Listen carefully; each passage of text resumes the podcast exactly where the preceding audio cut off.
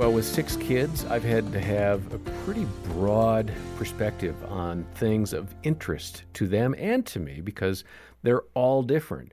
Uh, one of them is an internal processor and loves big ideas. One of them is into tech and just wants to talk with me about tech and all the latest cool things in tech. Another is all about the outdoors. I had to go, I got to go backpacking with her uh, this past summer, and it was great. They are so very different in their interests.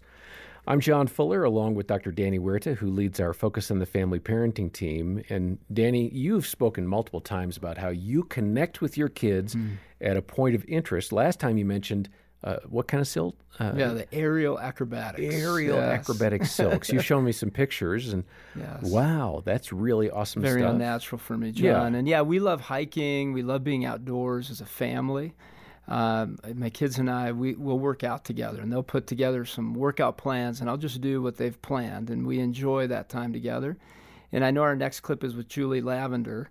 Speaking of that, my daughter and I, we we've done soaps together uh, and that's been fun to learn from her. She puts the recipe together, she puts me to work. We enjoy it. We enjoy doing that together. And then my kids, what I love about them is they'll say, Dad, can we just have family time? Can we just hang out? Hmm. Even now, 17 and 19 year olds, and I That's treasure that. That's a gift. Yeah, yeah. Not all of us can say, My kid wants to hang out with me as a young adult. Well, here's more from a great conversation Jim Daly and I had with Julie Lavender about engaging with your child's interests. Julie, you alluded to something that uh, caught my attention, and that's how to be interested in what your children are interested in.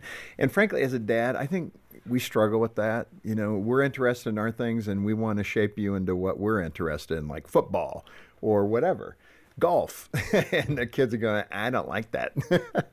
and we have to adjust. Uh, it's not easy sometimes. So, what recommendations do you have for parents to be in tune enough with their children's mm-hmm. interests, not to blow right by them.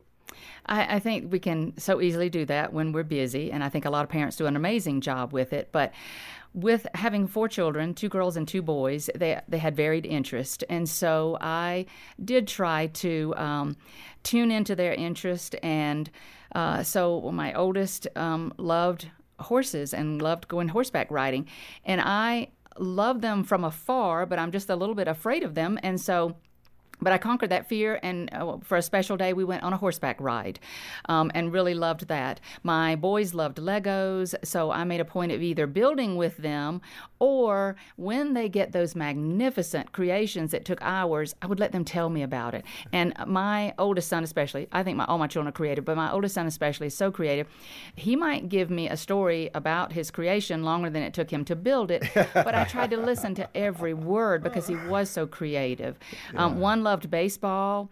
Oh my, I should have been in the All Stars with as much baseball as I played because I just would be interested with him and tried to play, and I had to listen to the baseball players' names. My other daughter loved dance, so I would be a backstage mom for her recital. So and when they got the daughter got older, sometimes the only way I could find time with her was to watch a chick flick with her late at night after her siblings had gone yeah. to bed. You know, something you're mentioning there, uh, it's one of the things I regret I, I, feel pretty good about the things that I did as a father, very intentional. I didn't have a dad, so I wanted to be a better dad, right?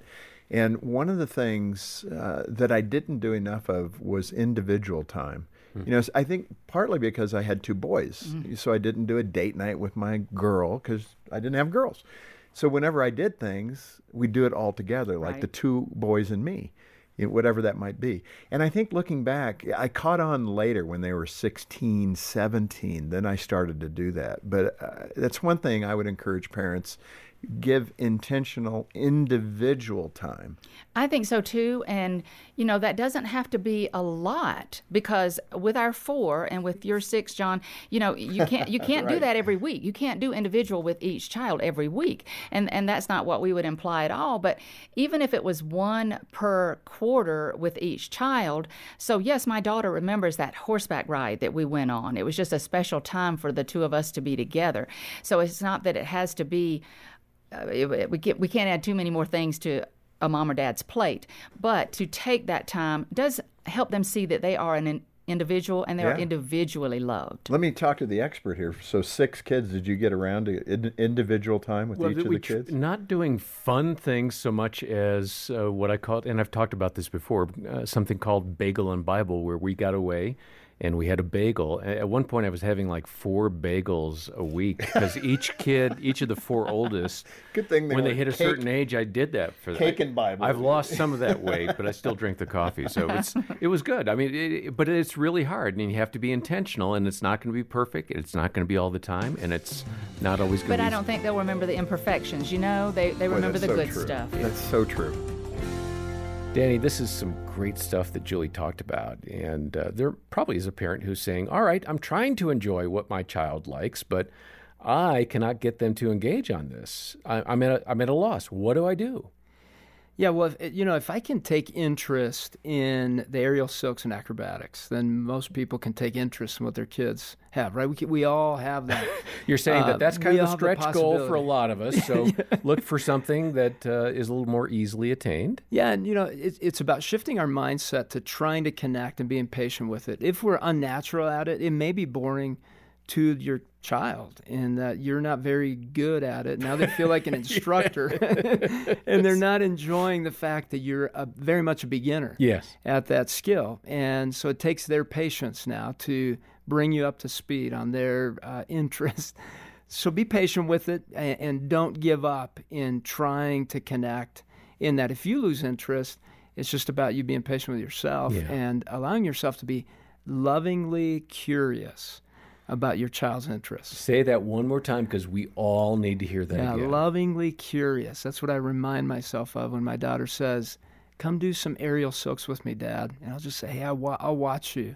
but it means a lot to her Yeah. when I'm saying they're watching. And mm-hmm. Sometimes she'll say, "Hey, can you videotape me?" Absolutely. Yeah. Love being here with you. Yeah.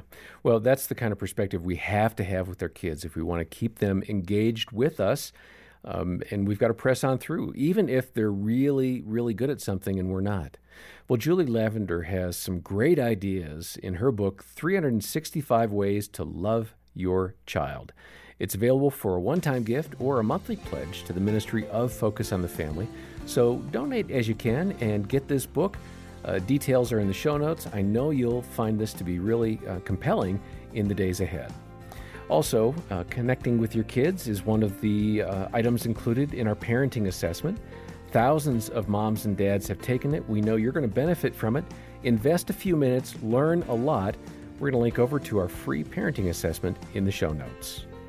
More from Julie next time about having fun with your kids while running errands. And uh, for now, on behalf of Danny Huerta and the entire staff, I'm John Fuller, and thanks for listening to the Focus on the Family Parenting Podcast.